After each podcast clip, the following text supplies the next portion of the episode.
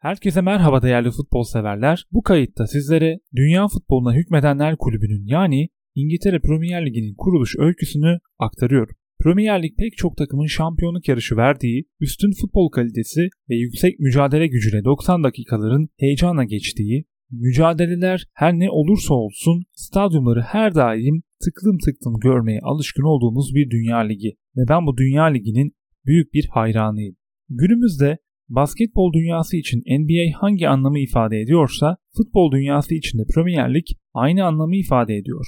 Premier Lig'in kuruluşuna geçmeden önce ilk olarak futbolun icadına bakmamız gerekir diye düşünüyorum. Orta çağda Avrupa'nın farklı bölgelerinde topla oynanan bazı oyunlar dikkat çekiyordu. İtalyanların oynadığı Calcio Fiorentino, Fransızların oynadığı Sul ve İngilizlerin topla oynadıkları oyunlar bunlardan sadece birkaç olarak günümüzde bilinse de modern futbolun patronu olan FIFA'ya göre futbol modern anlamda 1848 yılında İngiltere'de doğmuştur. İlaveten Cambridge Üniversitesi tarafından oluşturulan Cambridge kuralları yani The Cambridge Rules futbolun ilk yazılı kaynağı olarak tarihe geçmiş ve kabul edilmiştir. Netflix'te yer alan The English Game dizisini izlemenizi öneriyorum. Şimdi sizlere tarihin tozlu sayfalarında yerini almış ancak yarattığı yıkım ve bıraktığı etkiler sebebiyle Birleşik Krallığın ve haliyle ada futbolunun tarihini değiştiren iki önemli olayı aktarmak istiyorum. Tarih 29 Mayıs 1985 günlerden Heysel faciası. Heysel faciasını dünya futboluna leke sürmüş bir facia olarak nitelendirirsem yanlış olmaz. Bu Liverpool ve Juventus arasında Brüksel'in Heysel Stadyumunda oynanan Avrupa Kupası final maçından önce yaşanan karmaşada Liverpool taraftarlarının hemen yan tribünde bulunan Juventus taraftarlarına akın akın hücum etmesi sonucu parmaklıklara sıkışmış 38'i İtalyan bir Belçikalı taraftarın ölümü ve 900'e yakın kişinin yaralanmasıyla sonuçlanmış bir faciaydı. Bu olayın sıcağı sıcağına yani olayın ertesi günü 30 Mayıs 1985 tarihinde dönemin UEFA yetkilisi Gunter Schneider facianın tek sorumlusunun İngiliz taraftarlar olduğunu söylemiş, dönemin İngiltere Başbakanı Margaret Thatcher da söyleyecek söz yok, bunu meşrulaştırmak mümkün değil. Suç tamamen İngiltere'ye ait ifadeleriyle düşüncesini dile getirmişti. Facianın ardından dönemin Demir Lady lakaplı Başbakanı Margaret Thatcher kurmaylarıyla birlikte soluğu UEFA'da almış ve İngiliz kulüplerinin süresiz olarak Avrupa kupalarından men edilmesi talebinde bulunmuştur. Ancak UEFA bu talebi kabul etmemiş, İngiliz kulüplerine 5, Liverpool'a ise 6 yıl boyunca Avrupa kupalarından men cezası vermiştir. Ancak gerçekleşen olaylar nedeniyle Avrupa Futbol Federasyonları Birliği'nin yani UEFA'nın Liverpool'a verdiği cezayı az bulan Margaret Thatcher tarihe geçecek bir cümle kurmuştur. Bu hayvanların cezasını ben vereceğim. Bu sözün ardından İngiltere'de tribünler ciddi bir disiplin sürecine dahil olmuş ve denetim mekanizması hiç olmadığı kadar güçlendirilmiştir. Tarih 15 Nisan 1989 günlerden Hillsborough faciası.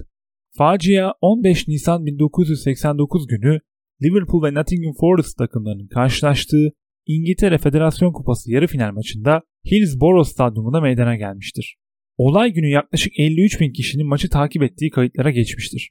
Taşkınlıkları önlemek için iki takımın taraftarları stadyumun farklı kapılarına yönlendirilmiş ve turnikelerin yetersiz kalması nedeniyle kapıdan girmeye çalışan 10 binden fazla taraftar sıkışmıştı. Maçın başlamasına yaklaşık yarım saat kala taraftarların yarısından fazlasının halen stadyuma giremediği biliniyordu. Dönemin Yorkshire Emniyet Müdürü David Duckenfield maçın başlamasına birkaç dakika kala sıkışıklığın önüne geçebilmek için çıkışlardan birinin açılması talimatını vermiş ve 2000 taraftar içeri girmişti. Ancak bir problem vardı. Hızla stadyuma giriş yapan taraftarlar Lapping Lane tribününe açılan dar tünellerden geçerek üst ve alt bölümlere yığılmaya başlayınca önceden tribünlerde olan bazı taraftarlar balkonlardan aşağı düşmüş ve alt taraftaki taraftarlarsa sahayı bölen kafeslere sıkışarak ezilmeye başlamıştı. Maç başladıktan 5 dakika sonra durdurulmuş ve facia sonucunda 94 ölü ve 766 yaralı ortaya çıkmıştı. Faciadan sonra polisle dahil olmak üzere ölümlerden taraftarları sorumlu tutanlar olmuş fakat yapılan soruşturmalar neticesinde polisin bu gibi durumlarda uygulaması gerektiği kuralları hiçbir şekilde hayata geçirmediği ortaya çıkmıştır. Haberleşme ve diğer aksaklıklar ise ilk yardım ve kurtarma çabalarını iyice zorlaştırdığı için tribünden düşen taraftarlara ilk müdahaleleri olay yerindeki diğer taraftarlar yapmak durumunda kalmıştır.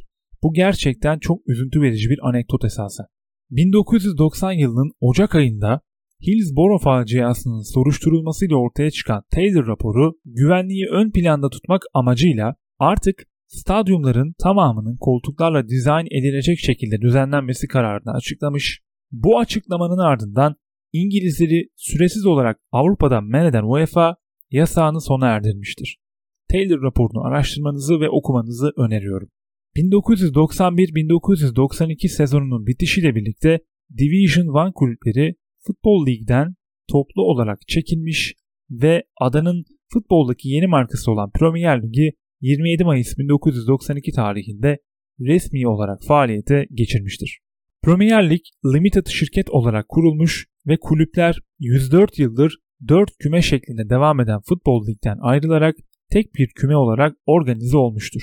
Premier Lig kurulurken katılımcı kulüpler ve yetkililer vizyoner hedefler belirlemişti. Şimdi bunların birkaçını size aktarmam gerekiyor. 1. En temel hedef Premier Ligi yani itibar tazelemek isteyen İngiliz futbolunu dünyanın en kaliteli ligi haline getirmek. 2. Yeni vizyon ve düzenle birlikte kulüpler arası rekabeti arttırarak yani Premier Ligi tüm dünyaya üst düzey şekilde pazarlayarak futbol endüstrisinden maksimum pay almak. 3. İngiliz futbolunun başta milli takım düzeyi olmak üzere uluslararası her alanda başarılı olmasını sağlamak. Aktardığım hedeflere yönelik uygulanan stratejilerle Premier Lig yapılanması futbolun dünya geneli bir şova dönüşmesinde en önemli faktörlerden biri oldu. Premier Lig kurumsal bir şirket mantığıyla kurulmuştur. Bunu biraz önce de size aktarmıştım. Günümüzde ise faaliyetlerini aynı vizyona devam ediyor. Bu başarının sağlanmasında önemli maddeler yer alıyor. Şimdi bunları size aktarmak istiyorum. Ortaklar her 3 ayda bir düzenli olarak toplanırlar ve her ortak toplantıda görüşülmesini istediği bir konu hakkında önerge verebilme hakkına sahiptir. Yönetim kurulu kararında her ortağın bir oy kullanabilme hakkı vardır. Ligle ilgili tüm kural değişiklikleri ve ticari anlaşmaların onaylanması için genel kurulda kulüplerin 3'te 2'sinin desteği gerekmektedir. Günlük işler ve yasal sorumluluklar başkan, genel müdür ve Premier Lig'in profesyonel çalışanlarından oluşan yönetim kurulu tarafından yerine getirilir.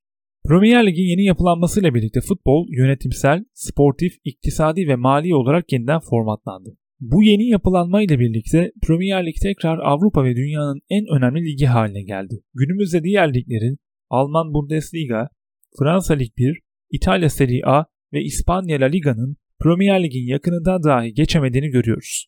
Bu gerçekten muazzam bir başarı ve İngilizleri hakikaten tebrik etmek gerek. Evet değerli dinleyiciler, üniversitede bitirme projem spor ekonomisi alanındaydı ve tezimi İngiltere Premier Ligi üzerine hazırlamıştım. O günden beri bu büyülü lig üzerine makaleler okumaktan ve haliyle araştırmalar yapmaktan keyif alan biriyim. Araştırmalar yaparken haliyle kendi bilgi birikimimi de genişlettiğimi düşünüyorum. Bu kayıtta siz değerli dinleyicilerime dünyanın en elit ligini kendi tarzımla harmanlayıp aktardım.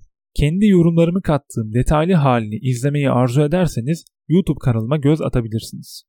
Gelecek kayıtta görüşünceye dek hoşçakalın, kendinize çok iyi bakın.